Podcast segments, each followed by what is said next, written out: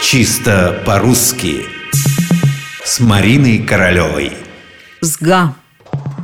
Почтенный возраст этого слова не мешает ему часто возникать в нашей речи. Впрочем, используют его только в составе устойчивого сочетания, во фразеологизме. Наверняка, оказавшись в темном помещении, вы с досадой произнесете: да тут не видно низги. То есть не видно ровным счетом ничего, очень темно. Понятно, что «зги» – это родительный падеж, значит, именительный «зга». Вот и все, что мы знаем. Остальное пока не слишком понятно.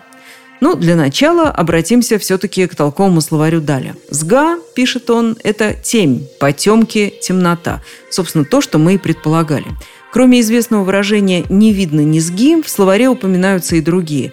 «На дворе зга згою», «слепой слепого водит, а оба зги не видят». Однако, если вдуматься в значение, указанное словарем, то возникает определенная странность. Что же это «не видно низги»? «Не видно темноты»? Как-то не очень логично. Впрочем, у того же Даля есть и другое предположение насчет значения слова «зга». Возможно, слово возникло от «стега», «стега», «стезя», то есть «тропинка», «дорожка». И тогда получается, что не видно ни «стеги», это не видно ни тропинки, ни дорожки.